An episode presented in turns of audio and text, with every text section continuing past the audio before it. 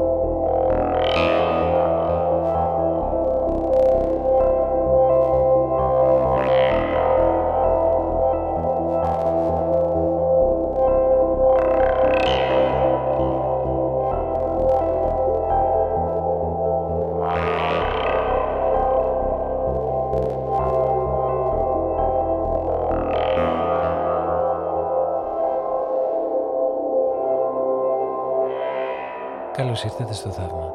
Σε λίγο ξεκινάμε.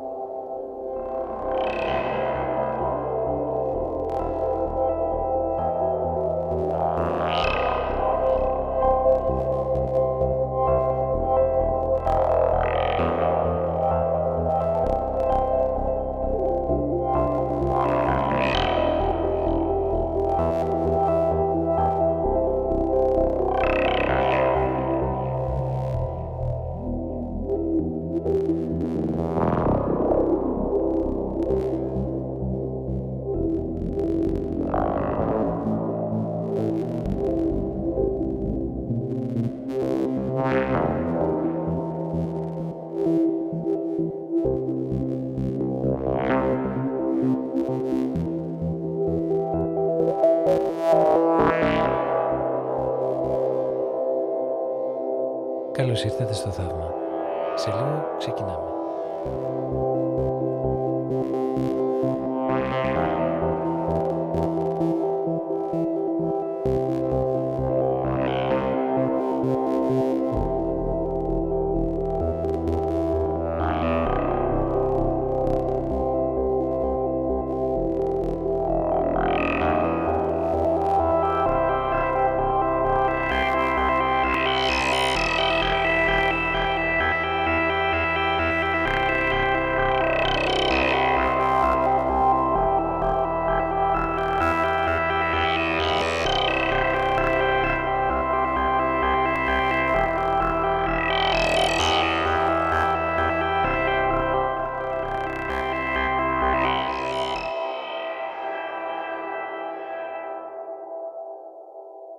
Τι σου έρχεται στο μυαλό όταν ακούς τη φράση «ψυχρός πόλεμος».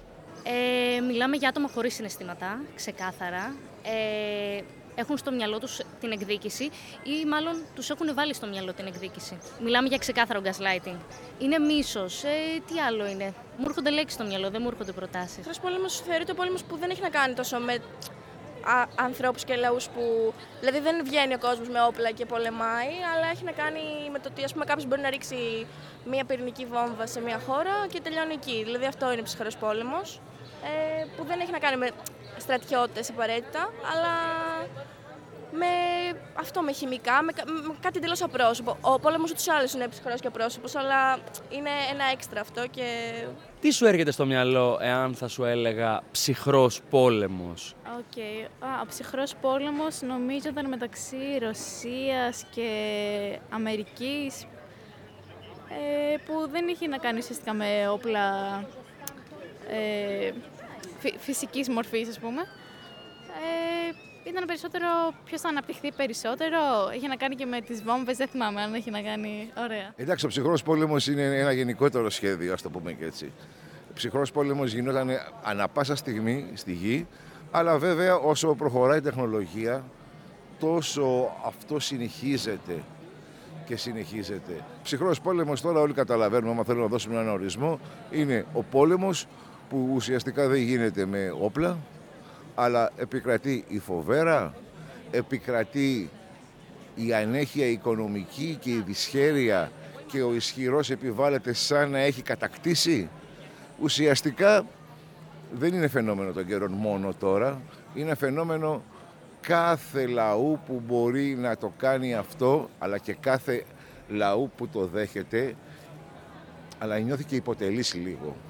Καμία, καμία βία αλλά και καμία εξουσία δεν μπορεί να σου ασκηθεί βίαια αν εσύ ο ίδιος είσαι κύριος του εαυτού σου.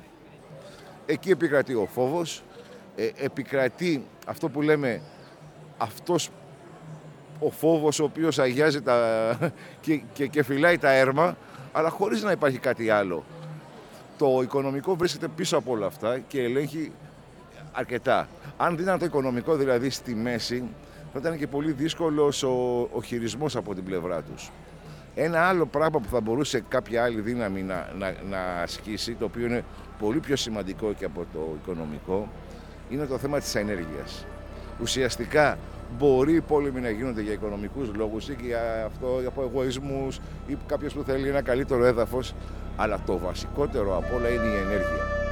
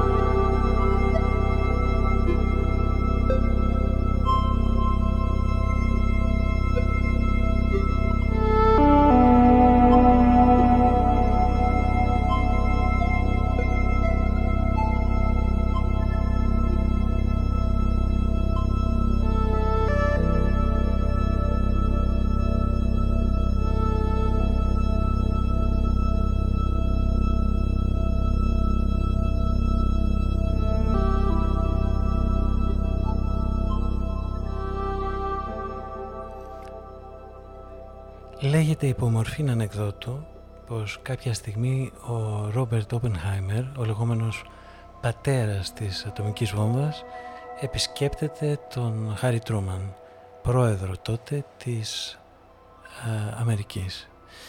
Και προσπαθώντας να τον πείσει για τον έλεγχο των α, πυρηνικών στον πλανήτη, κάποια στιγμή μέσα από την αίσθηση του αντιεξόδου της συζήτησης, του λέει την εξής φράση έχω αίμα στα χέρια μου. Και τότε ο Χάρι Τρούμαν φέρεται πως εκνευρισμένος του απάντησε «Θα τα πλύνουμε στο νεροχύτη».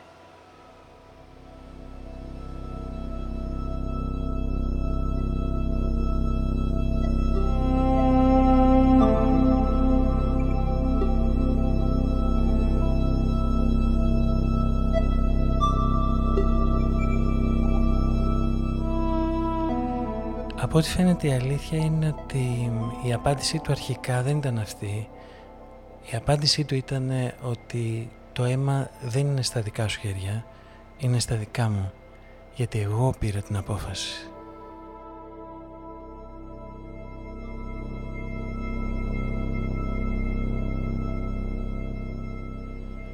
Φεύγοντας ο Όπενχάιμερ, ο Τρούμαν είπε στους συνεργάτες του ότι δεν θέλει να ξαναδεί ξανά αυτόν τον κλαψιάρη κακομύρι, κάτι παρόμοιο. Και όντως, όπως φαίνεται, δεν τον ξανασυνάντησε ποτέ. Η απάντησή του και η αντίδρασή του μπορεί να διαβαστεί με διαφορετικούς τρόπους. Ο πρώτος είναι ότι αναλαμβάνει την ευθύνη των πράξεών του και όλη αυτή η υπερευαισθησία του Όπενχάιμερ που δεν καταλαβαίνει τα γεωπολιτικά, γεωστρατηγικά, πολιτικά και άλλα διακυβεύματα είναι απλά μια ενόχληση.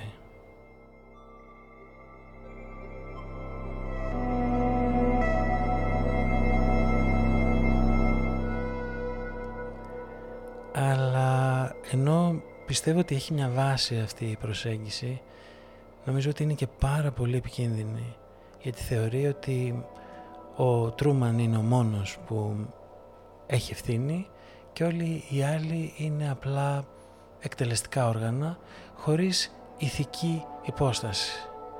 Δεν χρειάζεται να το σκεφτεί πολύ κανείς για να καταλάβει ότι ακριβώς αυτή ήταν η δικαιολογία όλων των συνεργατών των Γερμανών.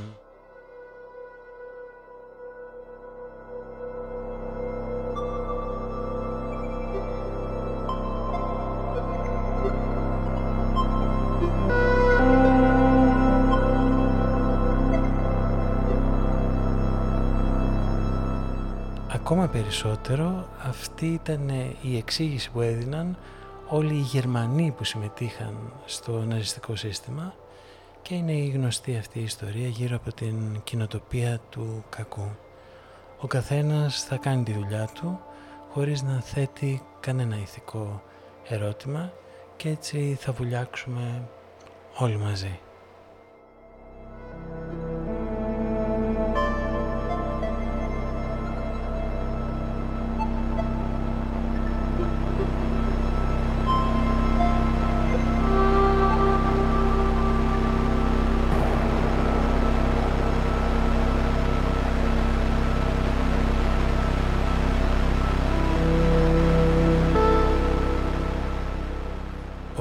Χάρη Τρούμαν γίνεται πρόεδρος της Αμερικής χωρίς να εκλεγεί γιατί πολύ απλά πεθαίνει ο πρόεδρος Ρούσβελτ. Ε, είναι μια προσωπικότητα πάρα πολύ πραγματιστική, πάρα πολύ άμεση, αποφασιστική με μια σκέψη η οποία συχνά περιγράφεται ως ε, κάπως απλοϊκή. Σήμερα, θέλοντας και μη, είναι ένας από τους πρωταγωνιστές μας. Thank you.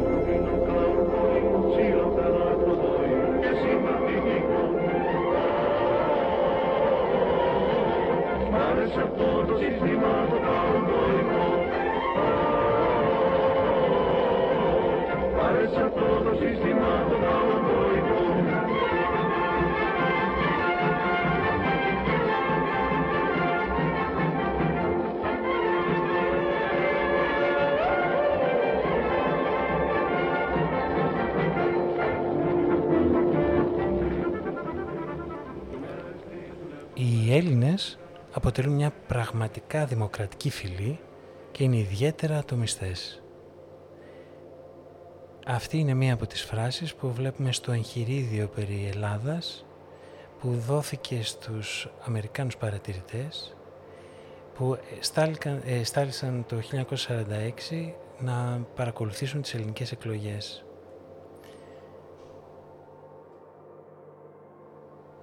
Αυτοί οι Έλληνες που αποτελούν μια πραγματικά δημοκρατική φυλή και είναι ιδιαίτερα τομιστές, προφανώς ε, είναι οι νέοι σύμμαχοι των Αμερικανών και η γυτνίαση του δημοκρατική φυλή και του ιδιαίτερα τομιστές δεν είναι καθόλου αθώα. Το κείμενο συνεχίζει. Αντιστάθηκαν ανέκαθεν στην καταπίεση και την επιβολή οποιοδήποτε τύπου. Οι πολιτικές συζητήσεις είναι μέρος της ζωής του καθενός. Θα ανακαλύψετε ότι αυτή η ανταλλαγή πολιτικών επιχειρημάτων είναι συχνά φορτισμένη.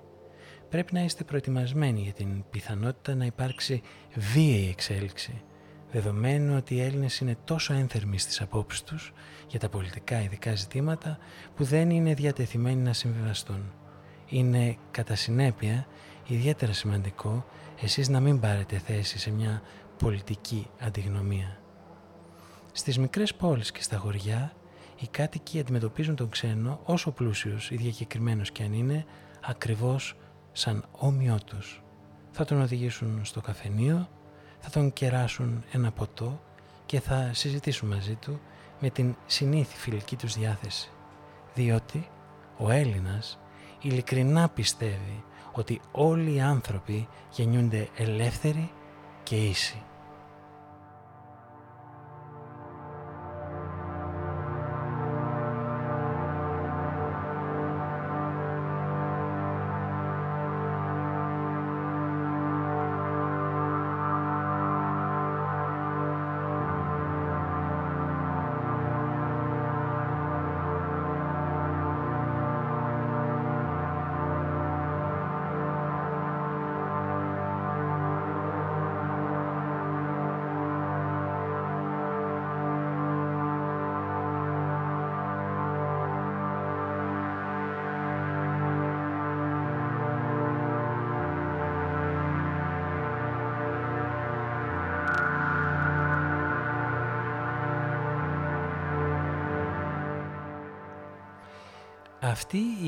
Η αρχική φράση όπου λέει πως οι Έλληνες είναι δημοκρατική φυλή και ιδιαίτερα τομιστές έχει ένα έντονο ιδεολογικό υπόβαθρο και την βλέπουμε σε διαφορετικές εκδοχές να εμφανίζεται σε πολλά κείμενα που γράφουν Αμερικάνοι εκείνη την εποχή.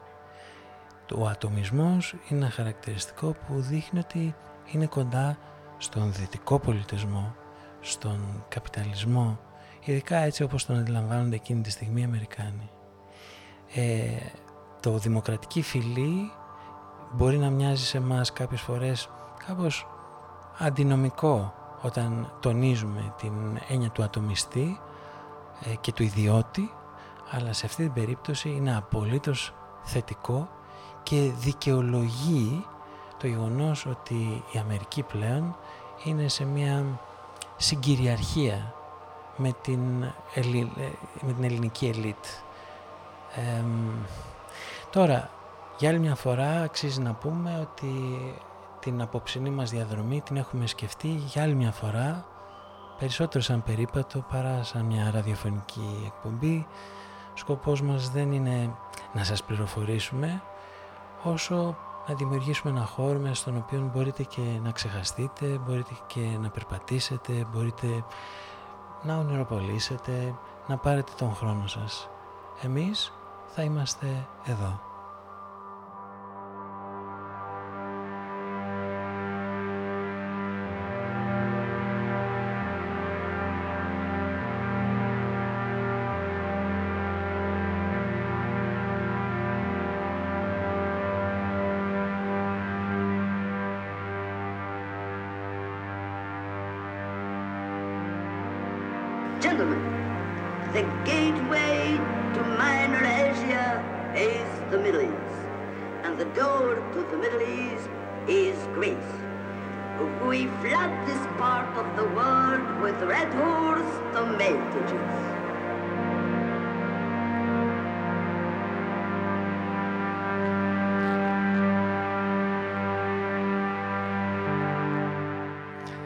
Ακούσαμε άλλο ένα απόσπασμα, την ταινία «Όχι κύριε Τζόνσον».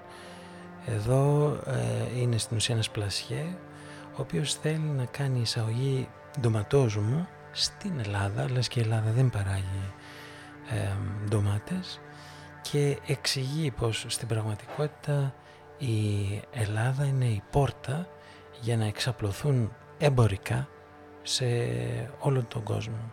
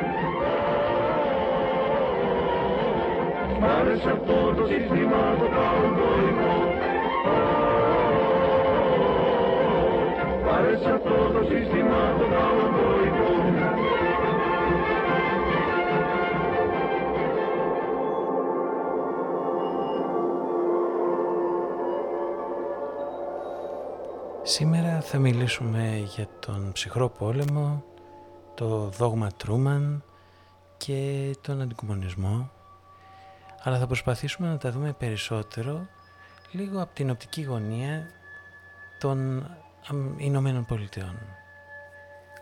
Το να μιλάμε για τον ψυχρό πόλεμο στην Ελλάδα είναι λίγο ηρωνικό γιατί στην πραγματικότητα δεν ήταν καθόλου ψυχρός αυτός ο πόλεμος και ένα από τα μέρη που σίγουρα δεν τον ζήσαμε με τρόπο ψυχρό είναι η Ελλάδα.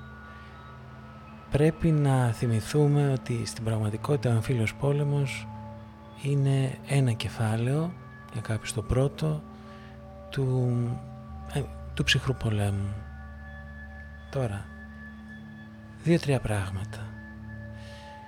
Μπορούμε να βρούμε αρκετές διαφορετικές αφετηρίες σε διαφορετικά επίπεδα, αλλά ας πούμε ότι η αφετηρία είναι η διακήρυξη στις 12 Μαρτίου του 1947, δηλαδή μιλάμε τώρα πάλι, είναι η εποχή που ο Πολ Πόρτερ έρχεται στην Ελλάδα, έτσι, όπου γίνεται η διακήρυξη από τον πρόεδρο Τρούμαν στο Κογκρέσο του δόγματος Τρούμαν, το οποίο τι λέει, λέει ότι η Αμερική από εδώ και πέρα είναι πρόθυμη και πρόκειται να ενισχύσει οποιαδήποτε χώρα, οπουδήποτε στον πλανήτη, βρίσκεται σε κίνδυνο να καταληφθεί από τον κομμουνισμό. Από εκεί και ύστερα βλέπουμε έναν κόσμο στον οποίο έχουμε δύο διαφορετικούς παίκτες. Από τη μία είναι η Αμερική και η συμμαχή της και από την άλλη η Ένωση Σοβιετικών Σοσιαλιστικών Δημοκρατιών με την σφαίρα επιρροής της. Αυτός είναι ο κόσμος στον οποίο αναδυόμαστε μετά το τέλος του Δεύτερου Μεγάλου Πολέμου.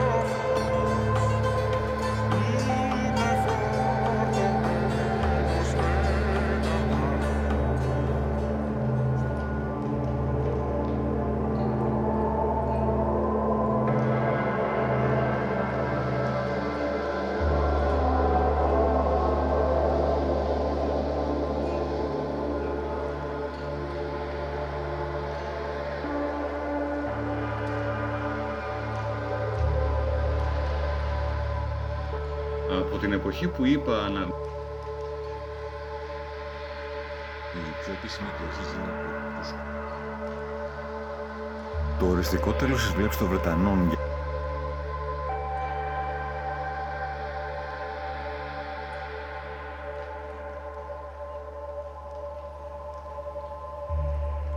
Τώρα θα δώσουμε χώρο στον Χρήστο Πιέρο που είναι μέλος της παρέας μας να μιλήσει λίγο για τον ψυχρό πόλεμο.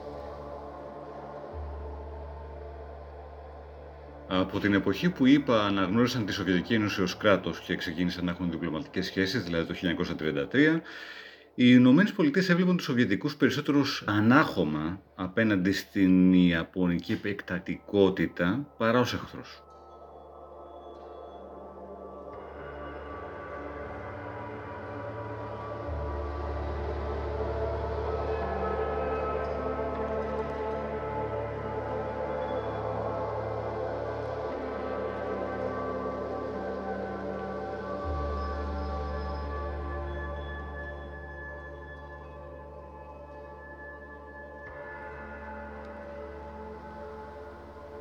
Αυτό σύντομα θα αλλάξει και μετά τον Δεύτερο Παγκόσμιο Πόλεμο όλος ο πλανήτης μοιάζει με ένα ring στο οποίο παλεύουν δύο δυνάμεις.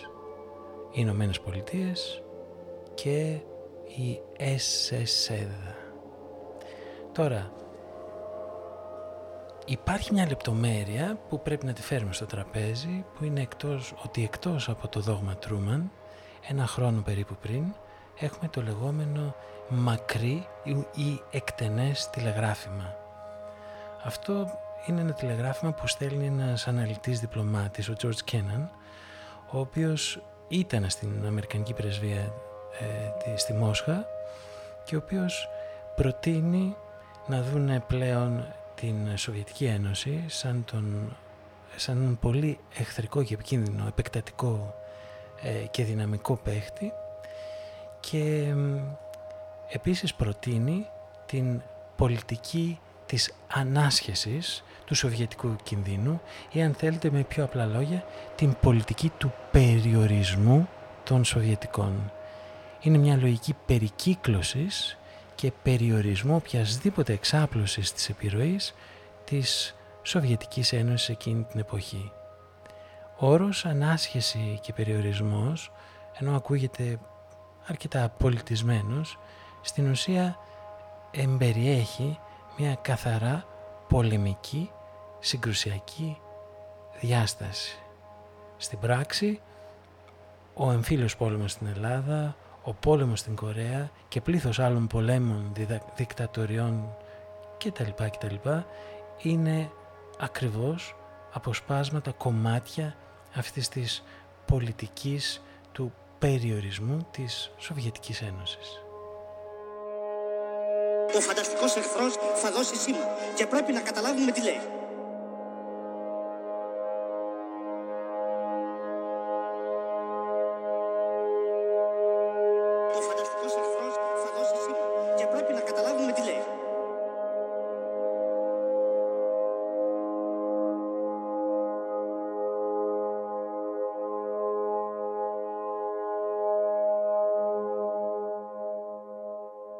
Η ιστορία αυτή θεωρεί ως δεδομένο ότι η Σοβιετική πλευρά βγαίνει από τον Δεύτερο Παγκόσμιο Πόλεμο δυνατή και ανθεκτική, έτοιμη να διεκδικήσει μια ισχυρότερη θέση στο παγκόσμιο στερέωμα. Όμως, αν κοιτάξει κανείς στις απώλειες που έχει υποστεί υλικές και σε ανθρώπινες ζωές η Σοβιετική Ένωση, μπορεί να βρει κάποιες ρογμές στην αφήγηση που μόλις αναφέραμε.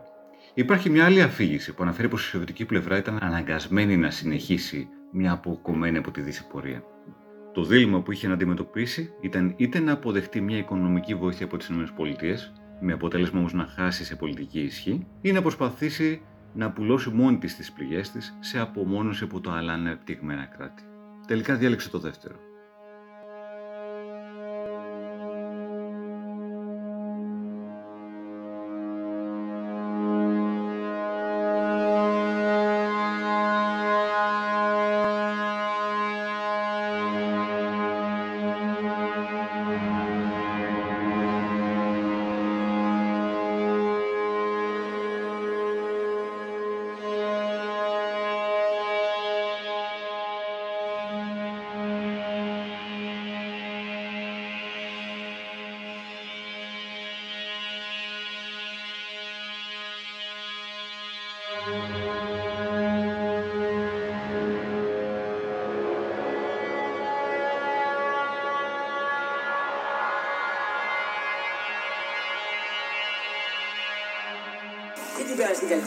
Καλλιτεχνία. Η καλλιτεχνία θέλει τη ρεύουλά τη. Έπειτα μου ζητάς να ζωγραφίσω το άγαλμα της ελευθερίας. Ε, πρέπει να το μελετήσουμε το πράγμα. Βάστα. Α, μπράβο. Να δούμε τώρα τι σου ελευθερία ζητά. Θέλεις ελευθερία αμερικάνικη, ρώσικη ή ρωμαϊκή. Δηλαδή τι θες με πολυβόλο, με περιστέρι ή με κλόμπ. Τι θες να κοιτάζει δεξιά ή αριστερά; Να στην κάνω καλύτερα αλήθωρη να κοιτάζει παντού σοσιαλιστικά δηλαδή. Ε, μόνο να μου πεις χωτρή για κοκαλιά. Εγώ μια ελευθερία γουστάρω την Αμερικάνικη, you know, that's all. Ξέρω, ξέρω. Να είναι τρίπλη από μέσα και με ένα δαδί στο χέρι να βάζει φωτιά στον κόσμο. Έγινε.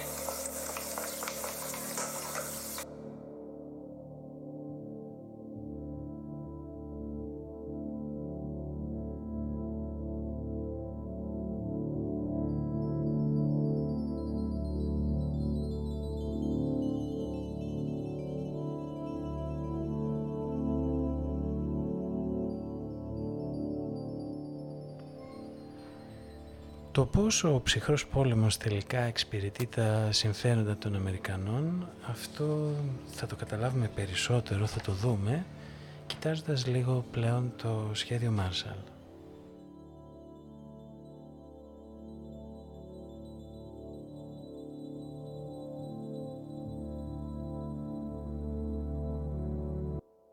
Θέλω να μου πείτε τι σας έρχεται στο μυαλό όταν ακούτε τη φράση «Σχέδιο Marshall». Είναι το σχέδιο Μάλσελ το οποίο έγινε για να στηρίξει την Ελλάδα μετά το, ε, το πόλεμο, χοντρικά. Και το σύμβολο του πόλεμου και τα λοιπά. Marshall Plan. Μάλιστα. Μου λέει πολλά και διάφορα, αλλά όχι πάρα πολλά για, με την Ελλάδα, να πω την αλήθεια. Δεν έχω ιδέα με την Ελλάδα τι έχει να κάνει ακριβώς το Marshall Plan. Το σχέδιο Marshall, το έχω ακουστά. Είμαι λίγο ανιστόρητη για να είμαι ειλικρινής. Θα μπορούσε να είναι κάτι του τύπου ε, κάποια προπαγάνδα, ας πούμε, ε, κάτι τέτοιο με, σε κάτι τέτοιο με παραπέμπει. Μάρσαλ ξέρω μόνο ένα κτίριο που είναι δίπλα στον Ερυθρό Σταυρό. Δεν έχω ιδέα ε, γενικά παραπάνω. Ε, δεν ξέρω αν έχει να κάνει με κάτι ιατρικό. Όχι, δεν ξέρω. What comes on your mind uh, by the phrase uh, Marshall Plan?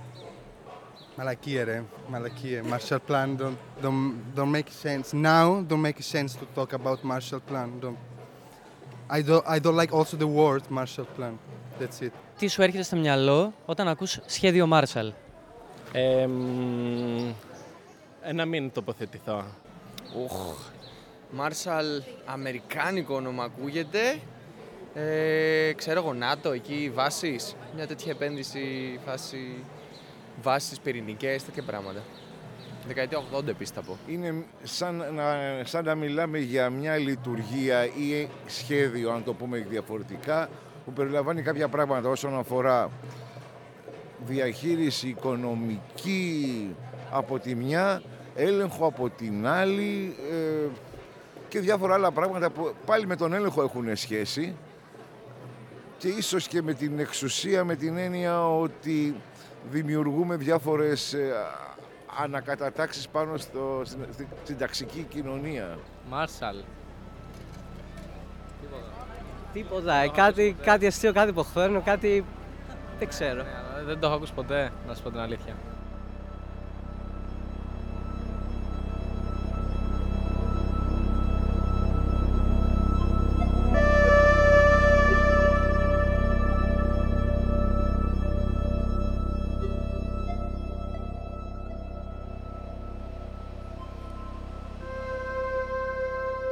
Το σχέδιο Marshall είναι το σχέδιο για την ευρωπαϊκή ανάκαμψη που για τέσσερα χρόνια εστιάζει αποκλειστικά στην Δυτική Ευρώπη και με το οποίο οι Ηνωμένες Πολιτείες της Αμερικής μεταφέρουν ένα τεράστιο κεφάλαιο για να βοηθήσουν τις χώρες να ξανασταθούν στα πόδια τους. Υπολογίζεται ότι το ποσό που διέθεσαν είναι πάνω από 13 δισεκατομμύρια εκείνη την εποχή δολάρια, ένα ποσό που σήμερα μοιάζει αστρονομικό. Ε, οι συζητήσεις για την αποτελεσματικότητα του σχεδίου Marshall και την λογική που το υπαγορεύει, τους στόχους του και τελικά τους όρους εφαρμογής του είναι ακόμα ανοιχτή. Υπάρχει πολύ μεγάλη διχογνωμία ε, και πολύ διαφορετικές διαμετρικά αντίθετες συχνά ε, ερμηνείες.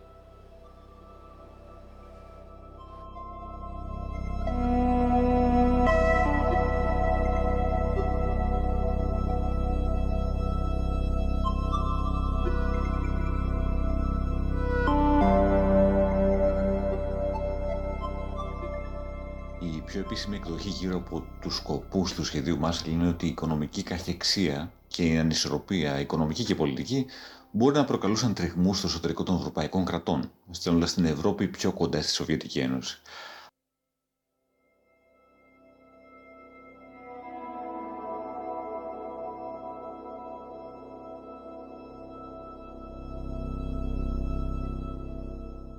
Σε αυτό το πλαίσιο το σχέδιο Marshall άλλαζε την αρχιτεκτονική της Ευρώπης βασιζόμενο σε ένα δίπολο Ανατολή και Δύση. Αυτό μπορεί μέσα στο σχέδιο Marshall να μην υπάρχει ξεκάθαρο, αλλά γίνεται ξεκάθαρο όταν ξεκινάει ο πόλεμος της Κορέας το 1950 και μεταμορφώνει το σχέδιο Marshall σε ένα εργαστήριο στρατιωτικοποίησης των ευρωπαϊκών οικονομιών στη λογική ενός ψυχρού πολέμου.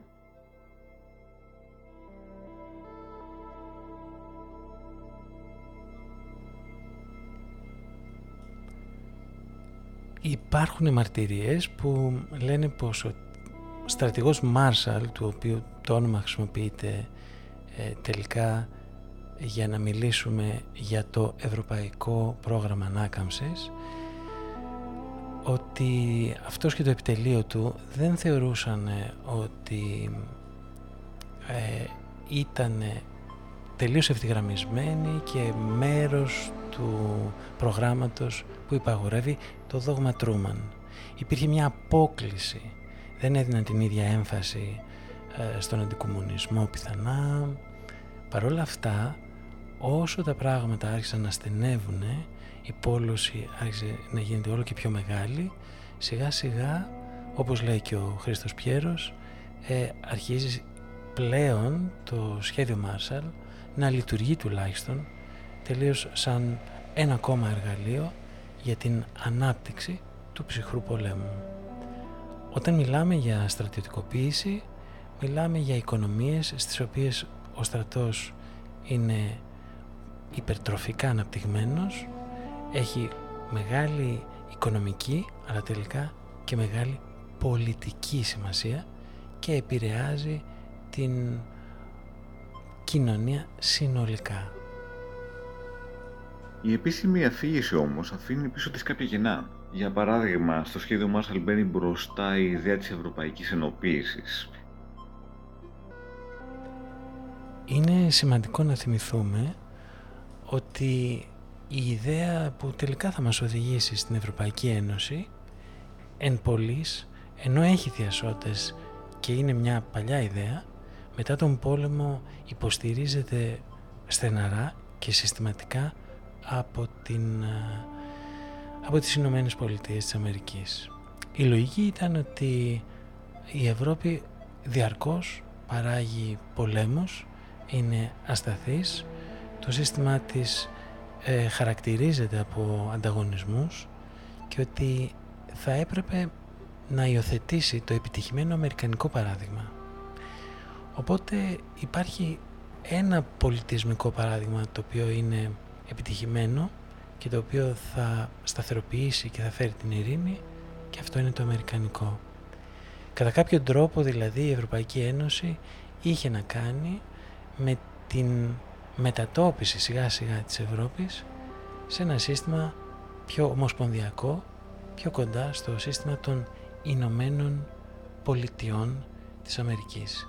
Και ας μην ξεχνάμε ότι ο όρος πολιτείες δεν μεταφράζεται πάντα με τον ίδιο τρόπο στα αγγλικά γιατί στα αγγλικά λέγονται United States το οποίο κατά κάποιο τρόπο είναι σαν να λέει ενωμένα κράτη της Αμερικής. Η απόσταση είναι κατά κάποιο τρόπο πολύ μικρή.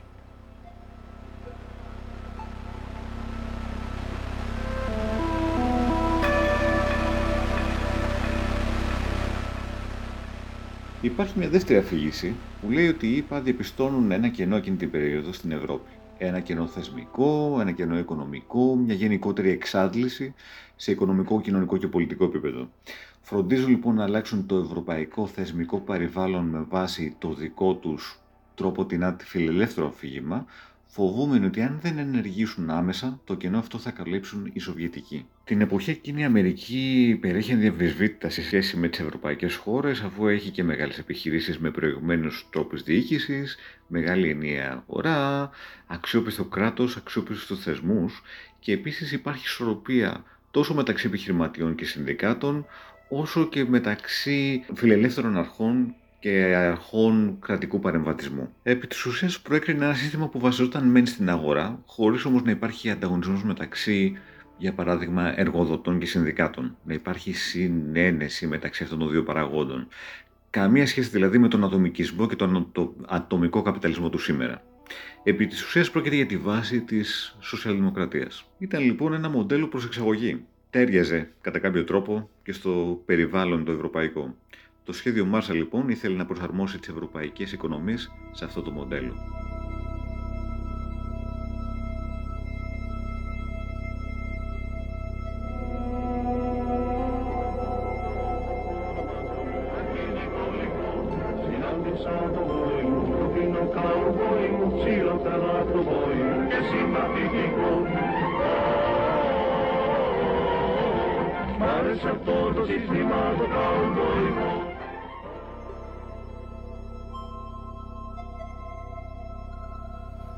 Αρέσει αυτό το σύστημα το καουμποϊκό.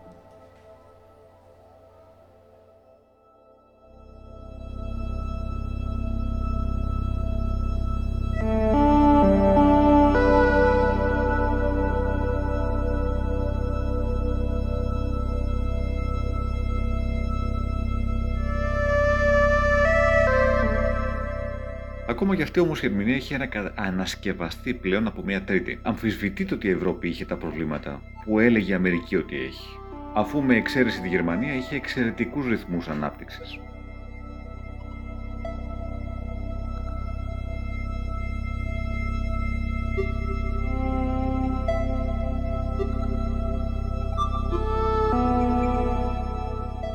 Σκοπός μας εδώ δεν είναι να πούμε ποια από τις τρεις αυτές αφηγήσεις είναι πιο σωστή ή ποια βρίσκουμε εμείς, ποια είναι πιο πιστική, απλά να παραθέσουμε ένα προβληματισμό. Σε κάθε περίπτωση, αυτό που μπορούμε να βρούμε σαν κοινή συνισταμένη μεταξύ των ε, τριών αυτών αφηγήσεων είναι ότι ο πρωταρχικός στόχος του προσχεδίου Μάσαλ είναι μάλλον πολιτικός παρά οικονομικός.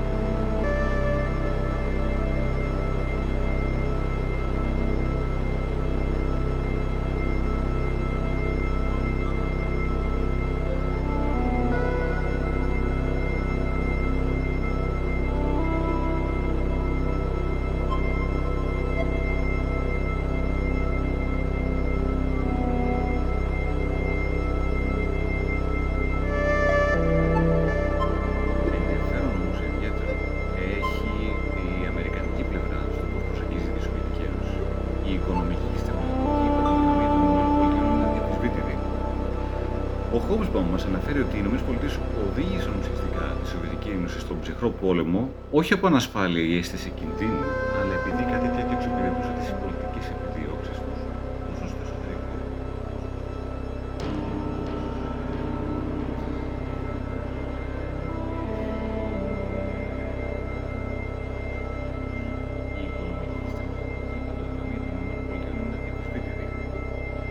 Ο Χόμπσμπαμ μας αναφέρει ότι οι ΗΠΑ οδήγησαν ουσιαστικά τη Σοβιετική Ένωση στον Όμως τα πράγματα είναι κάπως πιο πολύπλοκα για άλλη μια φορά. Στο εσωτερικό οι Για ΗΠΑ παράδειγμα, αλλάζουν εμ, στον υπόλοιπο κόσμο. Κάποιες από τις αλλαγές κάποια στιγμή, λίγες μέρες μετά την ανακήρυξη του δόγματος Τρούμαν, αρχίζουν να εμφανίζονται αντιδράσεις και όχι οποιασδήποτε ανι- αντιδράσεις. Ο Χένρι Wallace, ο οποίος ήταν αντιπρόεδρος του Πρόεδρου Ρούσβελτ, εκδηλώνει δημόσια την κάθετη αντίθεσή του στις πολιτικές που εξαγγέλει το δόγμα Τρούμαν.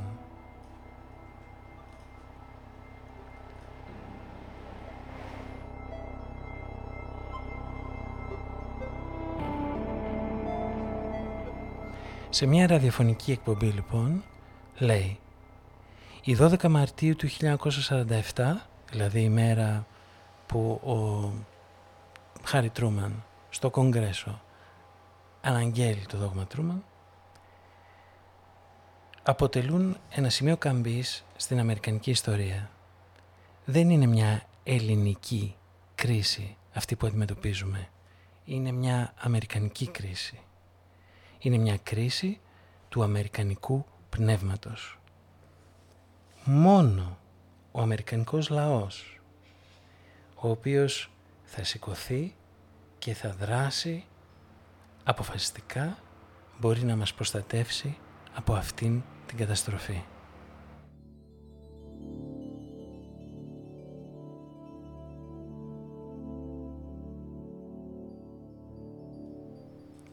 Ο πρόεδρος Τρούμαν, στο όνομα της δημοκρατίας και του ανθρωπισμού, πρότεινε ένα πρόγραμμα ε, στρατιωτικής στήριξης, ένα δάνειο 400 δισεκατομμυρίων, εκατομμυρίων συγγνώμη, στην Ελλάδα και την Τουρκία για να αντισταθούν στην κομμουνιστική εξάπλωση.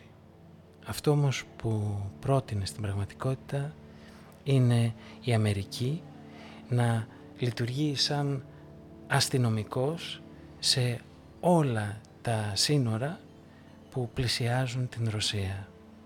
Δεν υπάρχει πλέον στον κόσμο κανένα καθεστώς, καμία κυβέρνηση, κανένα κράτος που να είναι πιο αντιδραστικό για να μας... Αυτό που λέει σε μια δύσκολη μετάφραση στα αγγλικά λέει ότι πλέον θα συνεργαστούμε με τα πιο διεφθαρμένα και τα πιο αντιδραστικά καθεστώτα αρκεί να μπορέσουμε να αντιμετωπίσουμε, να χτυπήσουμε και να περιορίσουμε την Ρωσία.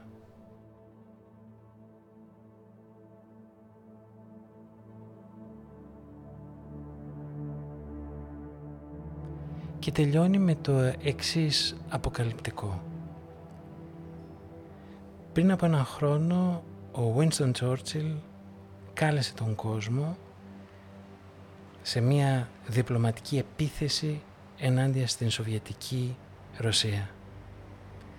Με την τελευταία του ομιλία ο Τρούμαν δέσμευσε τον εαυτό του στην πολιτική που θέλει να αντιμετωπίσει την Ρωσία σε μια λογική βρετανική.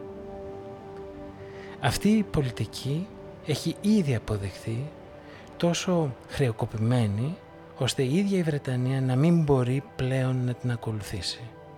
Τώρα ο πρόεδρος Τρούμαν μας προτείνει να συνεχίσουμε εμείς τον απελπισμένο στόχο των Βρετανών.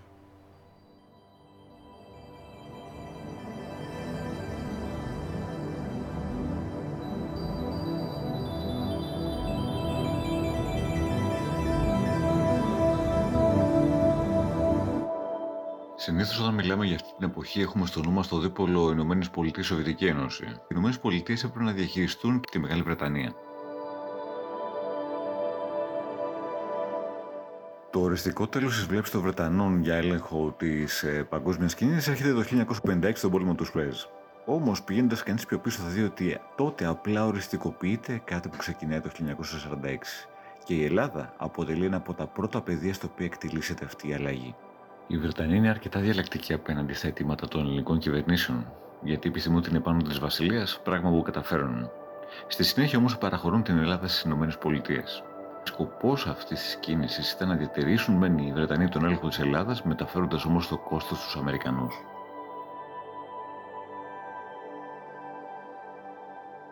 Με το σχέδιο Marshall όμως οι Αμερικανοί βάζουν τη Μεγάλη Βρετανία ανάμεσα στις χώρες που ήταν αποδέκτες βοήθειας με συνέπεια να μην μπορούν αυτές να ασκήσουν την ίδια επιρροή σε άλλα κράτη.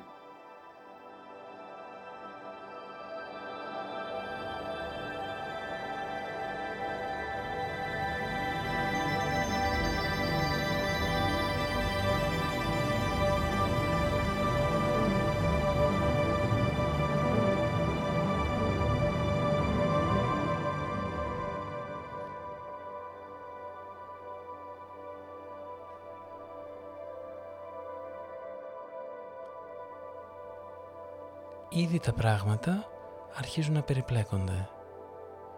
Η Σοβιετική είναι δυνατή, δεν είναι δυνατή, οι εχθροί είναι οι φίλοι. Ας τα κάνουμε λίγο ακόμα πιο πολύπλοκα.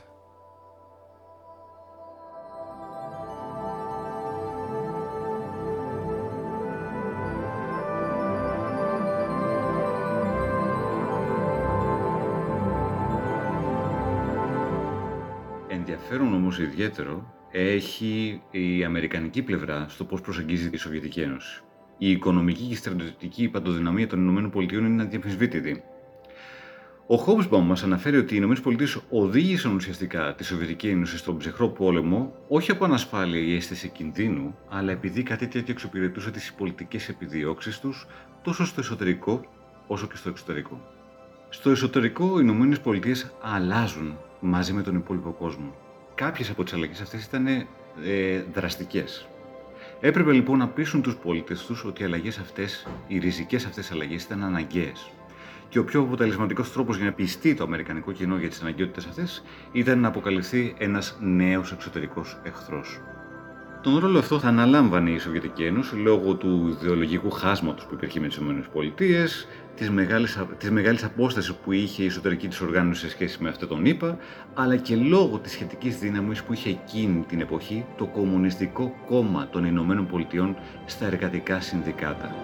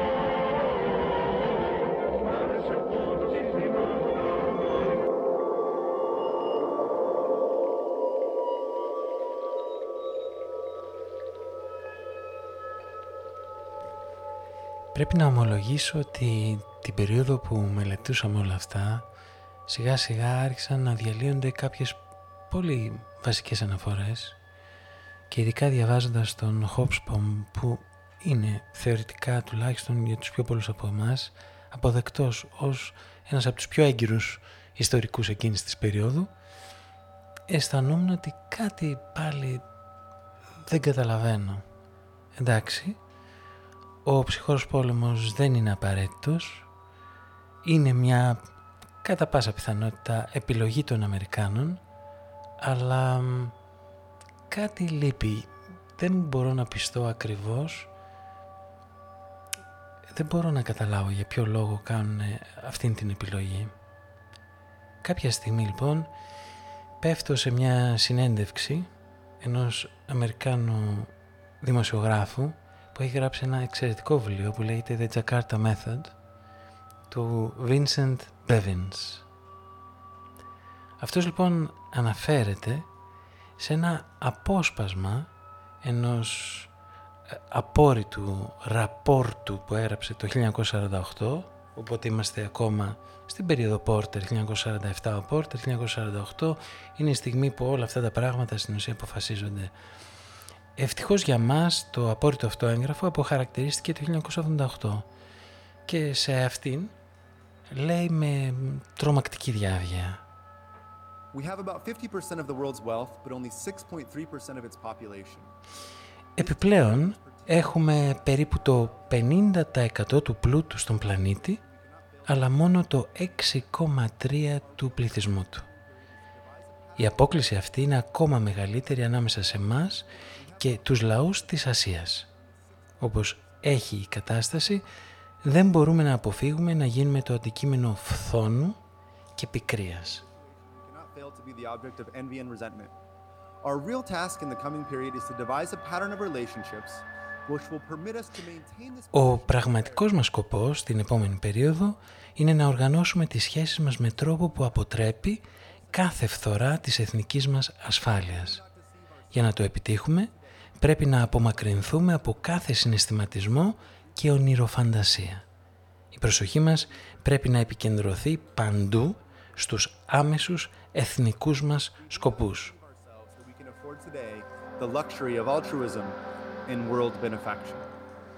Δεν ωφελεί να κοροϊδεύουμε τους εαυτούς μας πως έχουμε περιθώριο για την πολυτέλεια του αλτρουισμού και της φροντίδας για τους άλλους καθώς και της παγκόσμιας ευεργεσίας.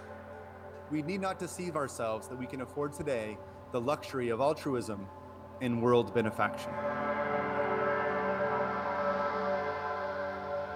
Δεν ξέρω αν το βλέπετε. Εκείνη τη στιγμή παντού στον πλανήτη η Αμερικανική ηγεσία, οι εκπρόσωποι της, αλλά και οι συνομιλητές της, στην Ελλάδα ας πούμε, ακριβώς μιλάνε για τον αλτρουισμό της Αμερικής και για την παγκόσμια ευεργεσία της.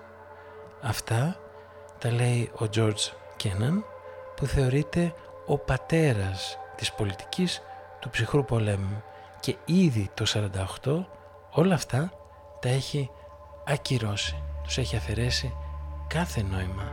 Πρόκειται απλώς για ρητορικά σχήματα.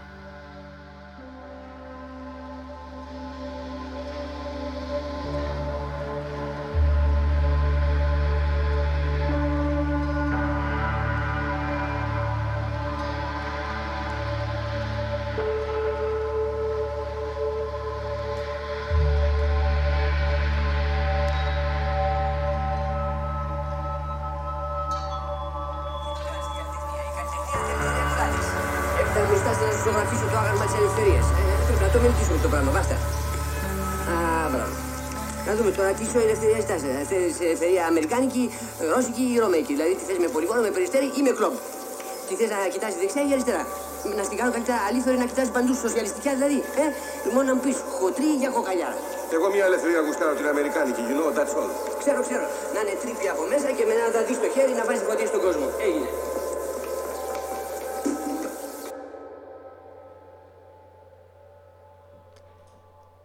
Στην Καλαμάτα το Νοέμβρη του 1948 εκδίδεται σε ένα μικρό βλιαράκι η ομιλία του στρατήπη Μυριβίλη με τον τίτλο «Ο κομμουνισμός και το παιδομάζωμα». Πρέπει να ομολογήσω ότι πρόκειται για ένα, για μένα τουλάχιστον, πολύ δύσκολο κείμενο το οποίο με δυσκολεύει πάρα πολύ να το διαβάσω. Στην αρχή το Διοικητικό Συμβούλιο της Λαϊκής Βιβλιοθήκης της Καλαμάτας που εκδίδει το συγκεκριμένο κείμενο γράφει «Η Καλαμάτα πήρε το φετινό καλοκαίρι την ξεχωριστή τιμή και χαρά να κρατήσει για κάμποσες μέρες κοντά της το γνωστό σε όλους κορυφαίο λογοτέχνη, εξαίρετο άνθρωπο και διαλεχτό προπαντός Έλληνα κύριο Στρατή Μυριβίλη, τον άνθρωπο με τη μεγάλη καρδιά.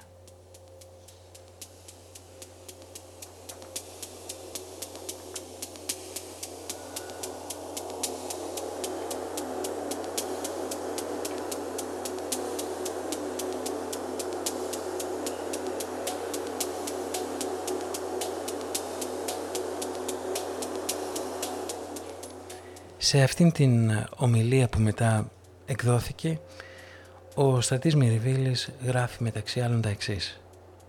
Γνήσιος κομμουνιστής είναι εκείνος που θα μπορέσει κάτω από μια σοφή, βαθιά ψυχολογημένη και επίμονη κατηχητική καθοδήγηση να σκοτώσει μέσα του όλα αυτά τα λογικά και συναισθηματικά στοιχεία που αποτελούν την ιδιομορφία του εθνικού πολιτισμού μας και μετά συνεχίζει.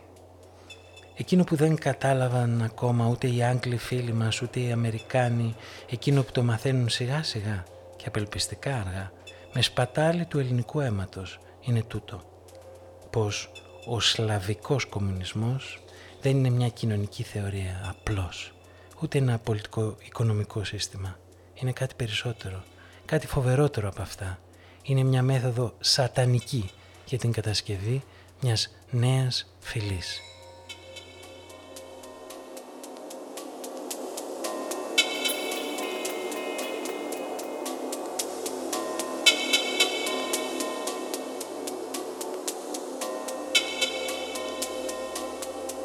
Η νέα αυτή φυλή κατασκευάζεται σαν ένα είδος κουρελά μέσα στο εργαστήριο του πανσλαβισμού από τα ρετάλια όλων των φυλών, όλων των λαών, όλων των εθνών.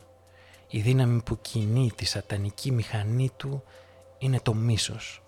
Ο κομμουνιστής για να προχωρήσει πρέπει να μάθει να μη λυπάται τον άνθρωπο.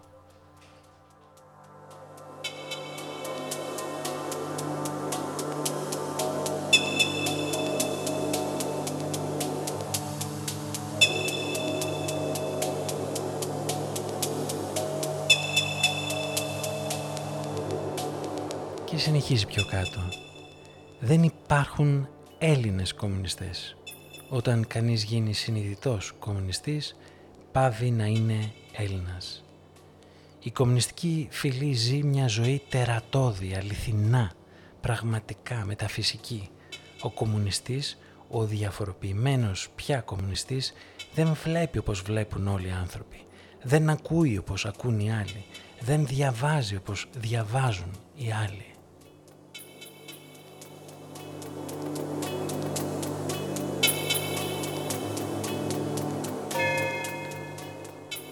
Αυτός ο άνθρωπος μπορεί να μιλά ελληνικά ακόμα, όμως δεν ανήκει πια σε μας.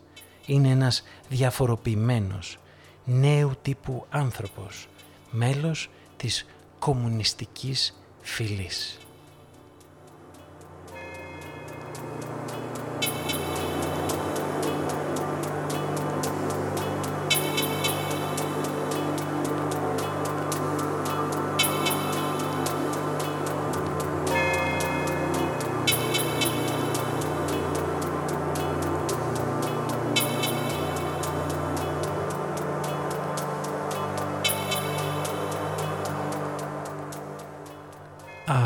Αυτό το αφήγημα ότι οι κομμουνιστές δεν είναι άνθρωποι σχεδόν και ότι σίγουρα δεν είναι Έλληνες είναι η βασική γραμμή γύρω από την οποία χτίζεται ένα τεράστιο αφήγημα νομιμοποίησης τελικά του εμφυλίου πολέμου. Έχει πολύ ενδιαφέρον να δει κανείς μια ομιλία που κάνει μια δεκαετία αργότερα ο στρατηγός Βαν Φλίτ που είναι ο Αμερικάνος στρατηγός που θεωρείται ο αρχιτέκτονας της αντεπίθεσης του ελληνικού εθνικού κράτους και του εθνικού στρατού και ένας από τους πρωτομάστορες της επικράτησής τους απέναντι στους αντάρτες. Σε αυτή την ομιλία διαρκώς θέλει να υποστηρίξει την θέση ότι δεν υπήρξε ποτέ εμφύλιος πόλεμος. Και στην ουσία το σκεπτικό είναι ότι αυτοί οι άνθρωποι που ήταν απέναντι αντίπαλοι δεν ανήκαν στην ίδια φυλή.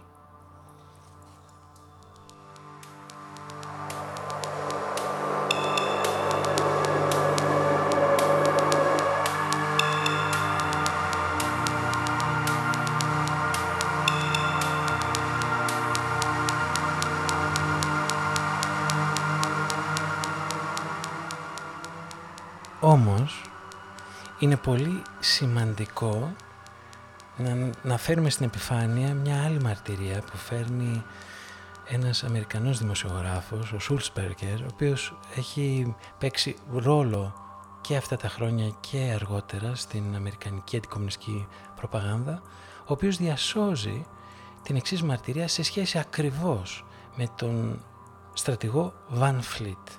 Βρίσκονται κάπου στη Βόρεια Ελλάδα και καθώς προχωρούν μέσα στο ύπεθρο βλέπουν την, την φτώχεια που υπάρχει.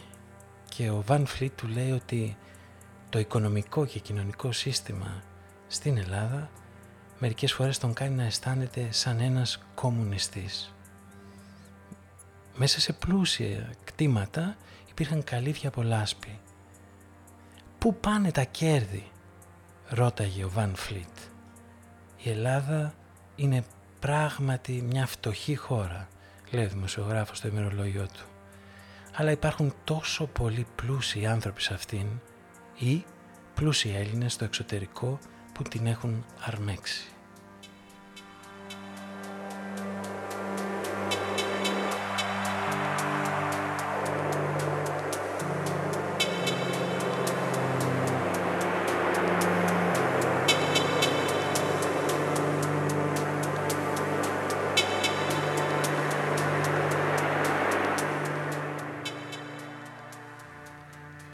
Βλέπουμε λοιπόν να χτίζεται μια ολόκληρη σύγκρουση παγκόσμια η οποία μεταφράζεται στο τοπικό επίπεδο σε κάθε χώρα διαφορετικά με φοβερή ένταση και θα έλεγε κανείς ότι δηλητηριάζονται οι άλλες χώρες.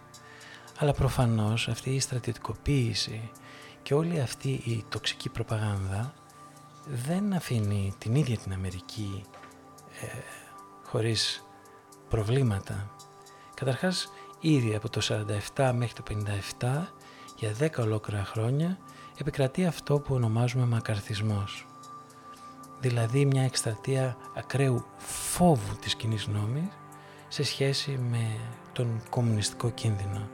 Είναι αυτά που αναφέραμε πιο πριν, ότι χρειαζόταν κάποιος εχθρός για να γίνει αυτή η μετακίνηση της αμερικανικής κοινής νόμης. Μια σημαντική στιγμή όμως όλο αυτό είναι ακριβώς η ομιλία που κάνει το 1961 ο πρόεδρος Eisenhower. Πλέον η στρατιωτικοποίηση έχει βαθύνει, έχει καταπιεί όχι μόνο τις χώρες που είναι σύμμαχοι της Αμερικής, αλλά και την ίδια την Αμερική. Όταν λοιπόν γίνονται οι εκλογές, ο Eisenhower κάνει χάνει τις εκλογές και τις κερδίζει ο περίφημος Κέννεντι, κάνει μια ομιλία η οποία εκείνη τη στιγμή δεν ακούγεται αρκετά. Ο λόγος είναι προφανώς γιατί είναι ο ενθουσιασμός για την ανάρρηση στην ηγεσία των Ηνωμένων Πολιτειών του Κέννεντι ε, είναι μεταδοτικός, ένας ηλεκτρισμός έχει συνεπάρει τους πάντες. Εκείνη τη στιγμή ο Άιζενχάουερ κάνει εκείνη την περίφημη ομιλία στην οποία μιλάει για το σύμπλεγμα των βιομηχανικών και στρατιωτικών συμφερόντων. We have been compelled to create a permanent armaments industry of vast proportions. We annually spend on military security alone Αναγκαστήκαμε να δημιουργήσουμε μια μόνιμη βιομηχανία εξοπλισμών τεράστιων διαστάσεων και κάθε χρόνο ξοδεύουμε για στρατιωτική ασφάλεια περισσότερα από τα καθαρά έσοδα όλων των εταιριών των Ηνωμένων Πολιτειών. Yet we must not fail to comprehend its grave implications. Αυτός ο συνδυασμός ενός τεράστιου στρατιωτικού κατεστημένου και μιας μεγάλης βιομηχανίας όπλων είναι νέος στην αμερικανική εμπειρία. Αναγνωρίζουμε την επιτακτική ανάγκη αυτής της εξέλιξης. Ωστόσο, δεν πρέπει να παραλείψουμε να κατανοήσουμε τις σοβαρές επιπτώσεις της. Ο κόπος, οι πόροι και τα προστοζήν εμπλέκονται, το ίδιο και η δομή της κοινωνίας μας. Όλα αυτά επηρεάζονται από το νέο αυτό μόρφωμα. Στα κυβερνητικά συμβούλια πρέπει να προφυλαχθούμε από την απόκτηση αδικαιολόγητης επιρροής, είτε επιδιωκόμενης είτε μη, από το στρατιωτικό βιομηχανικό σύμπλεγμα. Η πιθανότητα για την καταστροφική άνοδο της άστοχης αυτής εξουσίας υπάρχει τώρα και θα συνεχιστεί στο μέλλον.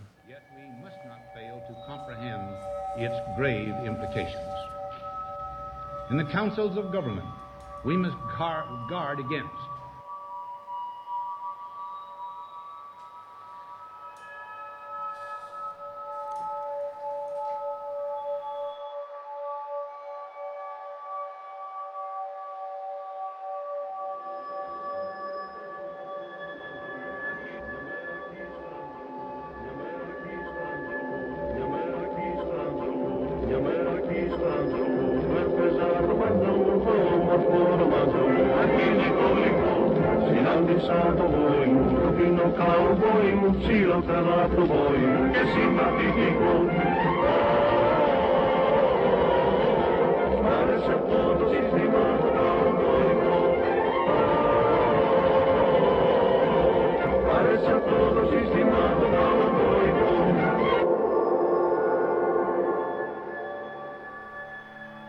επιπτώσεις λοιπόν για την Αμερική είναι πάρα πολύ σοβαρές. Αν εμείς οι πιο πολλοί έχουμε γνωρίσει την Αμερική σαν μια χώρα των αέναων συγκρούσεων και πολέμων παρεμβάσεων, αυτό ξεκινάει ακριβώς εκείνη τη στιγμή και κατά κάποιο τρόπο η πρώτη τέτοια παρέμβαση είναι ο ελληνικός εμφύλιος και ο Βαν Φλίτ είναι ο πρωταγωνιστής, ο εκπρόσωπος του ίδιου του στρατηγού Μάρσαλ στην Ελλάδα, ο οποίος μετά θα πάει στην περίφημη Κορέα, στην οποία είναι γνωστό σχεδόν σαν εθνικός ήρωας. Η κατάσταση αυτή μετά τον Άιζενχάουρ συνεχίζεται. Σε αυτό το περίφημο βιβλίο του Bevins που μόλις ανέφερα, το The Jakarta Method, υπάρχει ένα απόσπασμα του βιογράφου του Kennedy, ο οποίος λέει το εξής, σαν να αναλογίζεται ο ίδιος πώς μπορούσε να ισοφαρίσει όλες αυτές τις διακηρύξεις για αυτοδιάθεση που ήταν μια βασική αρχή της ε, Ατλαντικής Συμμαχίας με την πραγματικότητα όλων αυτών των μυστικών αμερικανικών παρεμβάσεων στην Κούβα, τη Βραζιλία, την Βρετανική Γουιάννα, το Περού, την Αϊτή, την Δομινικανή ε, δημοκρατία και σε οποιαδήποτε άλλη χώρα έμοιαζε ευάλωτη σε αριστερή ανατρεπτική επιρροή. Και αυτό ήταν, συνεχίζει ο βιογράφος, μόνο η αρχή. Σε ένα έγγραφο που δίνει γραμμές πολιτικές η, ο πρόεδρος του Προεδρικό Γραφείο εγκρίνει νέες παρεμβάσεις σε νέες χώρες της Λατινικής Αμερικής οι οποίες κατά κάποιο τρόπο απειλούνταν από την εμπνεσμένη από τους κομμουνιστές επιρροή. Και αυτές οι χώρες ήταν το Εκουαδόρ, η Κολομβία, η Γουατεμάλα και η Βενεζουέλα.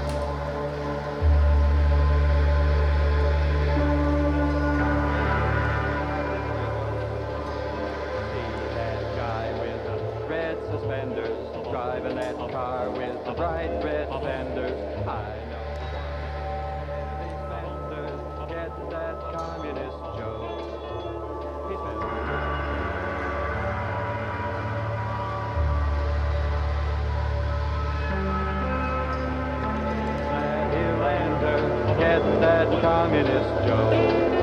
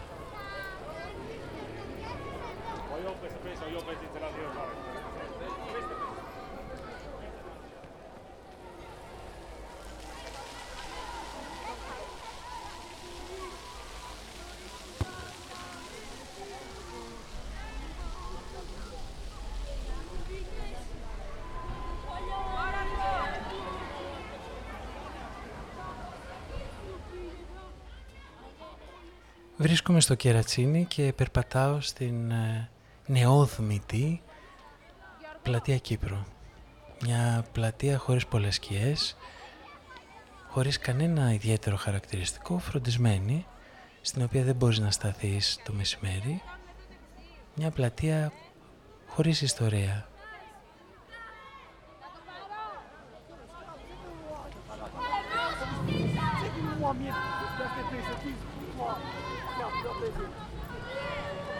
Το Κερατσίνι είναι μια γειτονιά με πολύ βαριά ιστορία κατά τη διάρκεια της κατοχής, η αντίσταση, όλοι αυτοί οι άνθρωποι που είχαν συνδεθεί με την αριστερά και οι οποίοι έζησαν πολύ σκληρούς διώγμους αργότερα.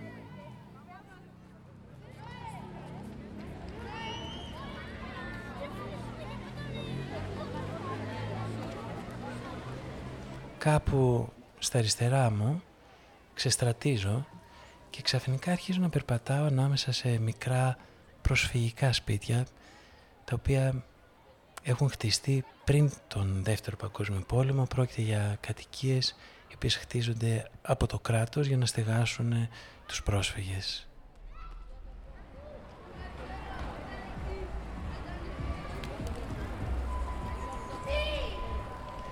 Έχουν εσωτερικές αυλές και δημιουργούν ένα χώρο ο οποίος είναι ταυτόχρονα και ιδιωτικός και δημόσιος που παίζουν τα παιδιά.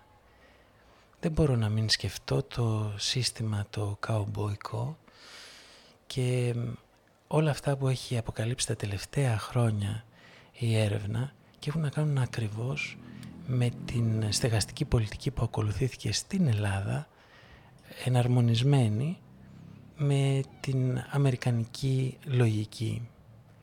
Οι Αμερικάνοι δεν θέλανε οποιαδήποτε λύση η οποία να μοιάζει με αυτές που ακολουθήθηκαν στη Γαλλία ή στη Γερμανία.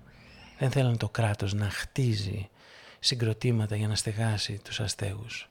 Αυτό έμοιαζε ασύμβατο με το πνεύμα της ιδιωτικής πρωτοβουλίας που χαρακτηρίζει τον καπιταλισμό. Γι' αυτό ακριβώς το λόγο και δεν επαναλήφθηκε μετά. Γι' αυτό ακριβώς το λόγο η Ελλάδα γέμισε με πολυκατοικίες.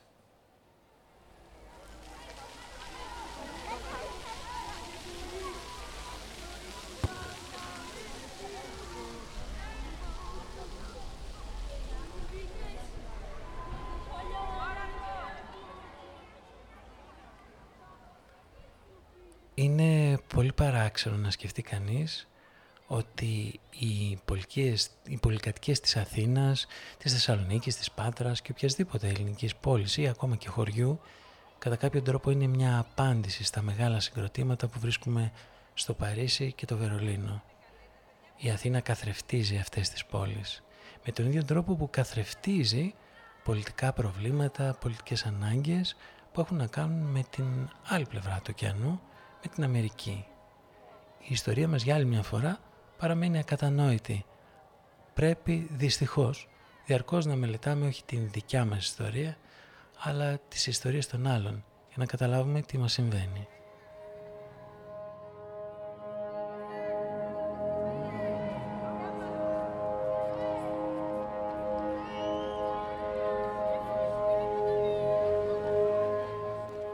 Κάτι στην καθημερινή μας αμηχανία, κάτι στην αίσθησή μας ότι τα πράγματα δεν βγάζουν κανένα νόημα, κάτι σε μια μελαγχολία που μας πιάνει μερικές φορές όταν αισθανόμαστε τελείως αδύναμοι απέναντι σε όλα αυτά που μας συμβαίνουν δεν είναι μόνο δικό μας. Έρχεται από πολύ μακριά και το ότι, είναι ότι δεν είναι μόνο δικό μας σημαίνει ότι το μοιραζόμαστε και με ανθρώπους που δεν το φανταζόμαστε, που βρίσκονται πολύ μακριά.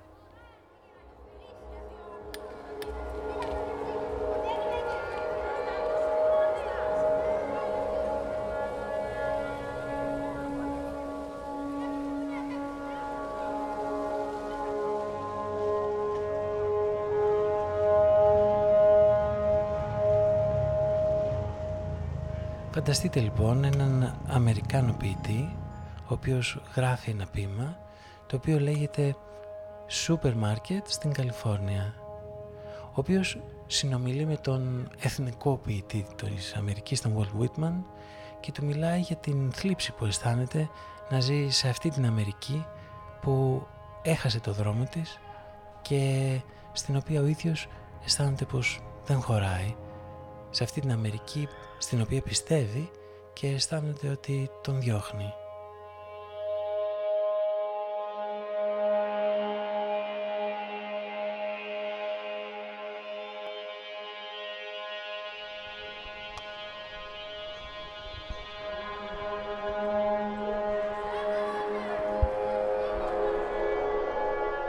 Θα σας διαβάσω πως τελειώνει το ποίημα.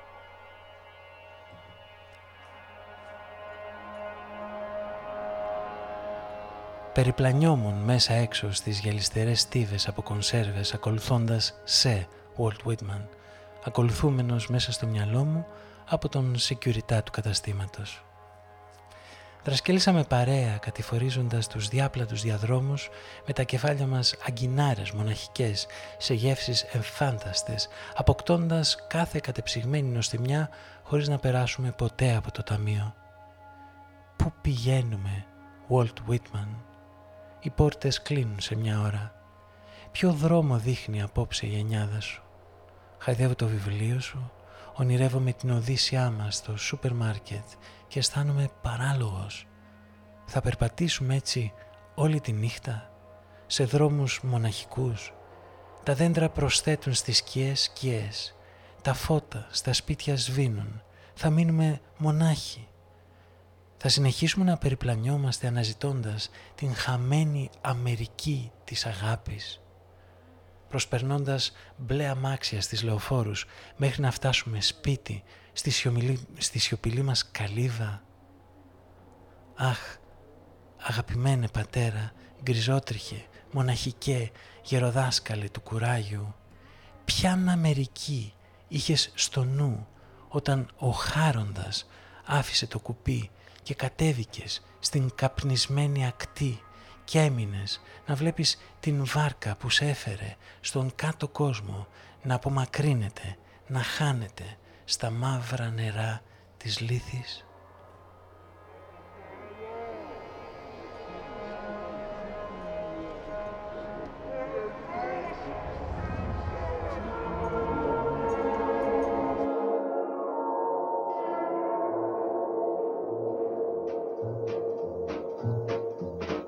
Casune con un stemma a rete una cuppulella che vi si era alzata, passa scampanianna pattuleta, con mano a papà te fa guardare.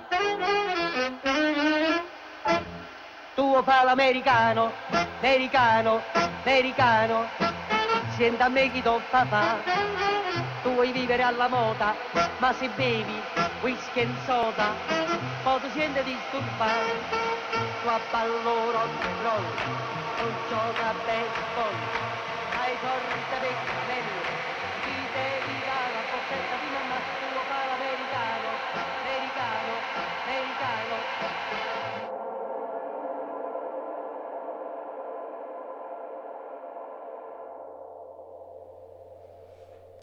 Και μην ξεχνάτε, η ιστορία δεν έχει τελειώσει ακόμα.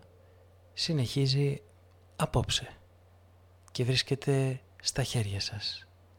Τα ξαναλέμε αύριο.